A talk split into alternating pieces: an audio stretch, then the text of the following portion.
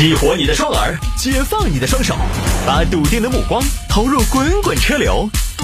给我一个槽点，我可以吐槽整个地球仪。微言大义，换种方式纵横网络江湖。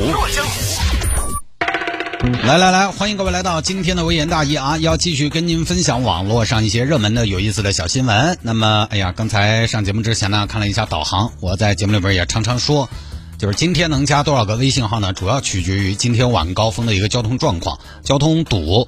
呃，路上车相对比较多的话呢，我这儿加的微信好友就多。但是呢，刚才看了一下导航，好像今天也不太乐观。就整个成都啊，挺绿的，挺绿的。还是希望成都能早日恢复那种晚高峰的烟火气啊！呃，反正对，就这么一个简单的诉求，大家再坚持两天吧。疫情呢，还是在一个向好的阶段啊。这两天呢，大家也注意日常的防控，戴好口罩，不要乱窜，同时呢，做好口部卫生，少聚集，少打堆。来吧，下了节目之后呢，也欢迎各位来添加我的个人微信号，拼音的谢探，数字的幺三，拼音的谢探，数字的幺三，加为好友来跟我留言就可以了。来吧，言归正传，开始分享今天的小新闻。有听众朋友说摆一下这个事情：三名厨师偷一只母鸡被拘留五天，是各五天，一共十五天，就为了一只鸡。你说你这图什么？这个鸡有多好呢？这个事情发生在绍兴，绍兴这儿三名厨师大哥有天开车从某户人家院坝外边路过，等一下，等一下，等等等等等等。咋子情况？看到那只鸡没有？你看，就那只。哇，这只鸡，这只鸡好漂亮啊！张哥，你那么懂鸡，天天跟鸡打交道，你看看这只鸡怎么样？我我看看呢。你们说的是那只老母鸡吗？对呀，这只母鸡，即便是我这样的阅鸡无数的人，看了之后也就觉得，此鸡只能天上有人间能有几回闻。这鸡你太美。是好鸡吗？当然是好鸡，可以说是一代赛级名鸡。你看这只老母鸡体态均匀，步履铿锵，走路带风。如果不是散养的鸡，一定走不出这种意气风发的感觉。你们再看这只老母鸡，看到没有？什么呀？这只老母鸡它羽毛顺滑，不分叉，色泽丰富的同时，表面还泛着一点光亮。这种毛色可不是什么喂饲料的便宜货。一看就是吃野草、鲜花、树叶、草根、飞蛾、昆虫长大的。这只鸡一看就不是肉鸡，主人应该是把它当成蛋鸡养起来的。蛋鸡的生长周期长，它的脂肪和纤维都恰到好处，少一分则太柴，多一分又太肥。而这只老母鸡，光是看它的外表就知道它的紧凑、细腻和劲道。同时又富含丰富的油脂。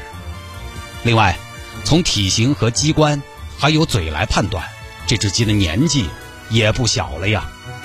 这还能看年纪？当然可以看呀，跟人一样，老鸡跟小鸡是不同的。小鸡的嘴儿颜色嫩黄，而老鸡的嘴儿相对更加暗淡，肉质也越来越厚。在外行看来，当然是小鸡更加的秀色可餐。但是我们老饕都知道，老鸡才是王道，时间才是对一只鸡最好的锤炼。正所谓年少不知老鸡好，错把小鸡当个宝。正所谓老归老，它味道好。这只鸡起码也有五六岁了。我做鸡这么多年，这么好的鸡，说真话还是第一次见。可惜呀，可惜我做鸡二十载，居然没有见过这么好的食材。我真的好想亲自烹饪它呀！啊，那这么说起来，张哥，这种鸡适合怎么烹饪呢？你不要笑我，我平时整面点，对这个确实不太了解。说到做鸡的方法，老母鸡最好的烹饪方法只有一个，那就是炖。炖这种烹饪方式看起来非常单调，但炖只是手法，固定的手法之下还有万千的搭配。最常见的有党参。黄芪、猪肚、板栗、野菌、鱿鱼等等，老母鸡的油润肉香，能与不同的食材产生不同的化学反应，从而给人不同的味觉体验。再单薄的食材，有了母鸡汤的滋润，都会显得更加的饱满和厚重。在天然油脂的包裹浸润下，素菜也会显得丰腴，蛋白质的香气也更加的绵长。随着时间的流逝，在慢火的烹煮下，紧实致密的肌肉纤维慢慢的变得松软，而表面上的鸡皮也开始和肌肉分离。如果是用导热更加均匀的锅，小火慢炖，则可以实现鸡皮松而不脱、软而不垮的完美状态。拿出一双筷子，在肉身上或挑、或夹、或戳、或夺，只需要轻轻一下。几乎感受不到太大阻力，一整块油润的鸡肉就呈现在了你的面前。炖得好的母鸡，从挑起来的那一刻开始，就能给你一场视觉和触感的盛宴。闻一闻，肉香扑鼻；咬一咬，大快朵颐。若是吃的咸一些，则可搭配蘸碟，或是油辣子，或是海椒面，因人而异，因地制宜，各种口味各取所需。小朋友吃了赶口，中年人吃了满足，老年人吃了营养。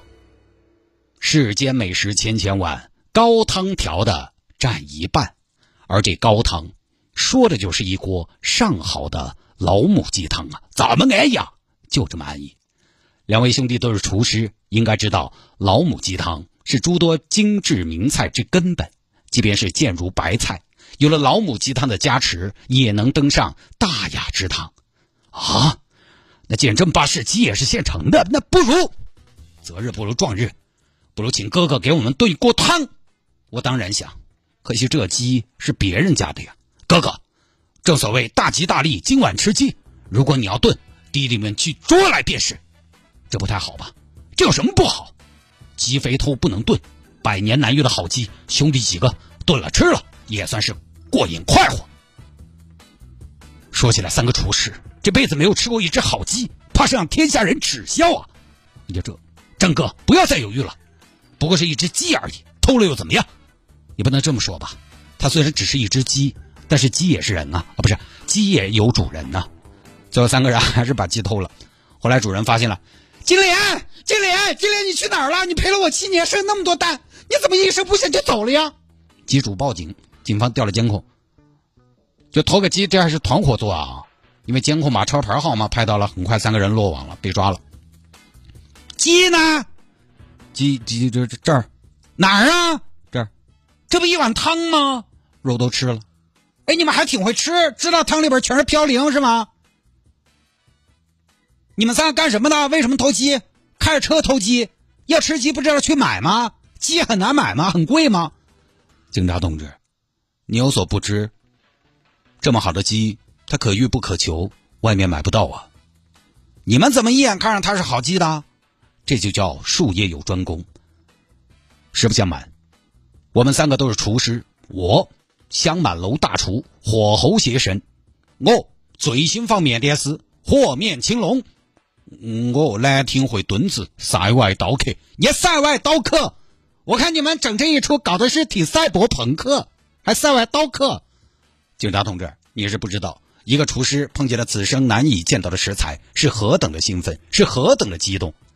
是啊，有些东西吃再多都没有感觉，而有些东西吃一次就终身难忘。而这只鸡恰好就是这样的鸡。这三个人呢，因为一只鸡各拘留五天，就这么个事儿啊。这事儿一般人呢他还干不出来，但没有专业素养还不太识货。反正这个事儿呢，就当个小趣闻听了就是了啊。大家到饭点了嘛。要开开胃，确实呢，偷鸡摸狗这种事儿呢，你说他多坏呢？他可能也没有，那就是占便宜。就这种事儿，可能我们小时候还不是个事儿。说实话啊，倒回去二十年，真的是不是个事。偷个鸡好大个事情嘛？以前我们高中，我们高中老师的鸡 遭偷过，也不了了之，没法查。当时我们同学们都高度怀疑是班上的同学偷了，但是没有人承认。就是现在呢，监控很方便，私人财产它再不值钱，你没经过允许也不能拿。对吧？小偷小摸也是偷。好了，不说了。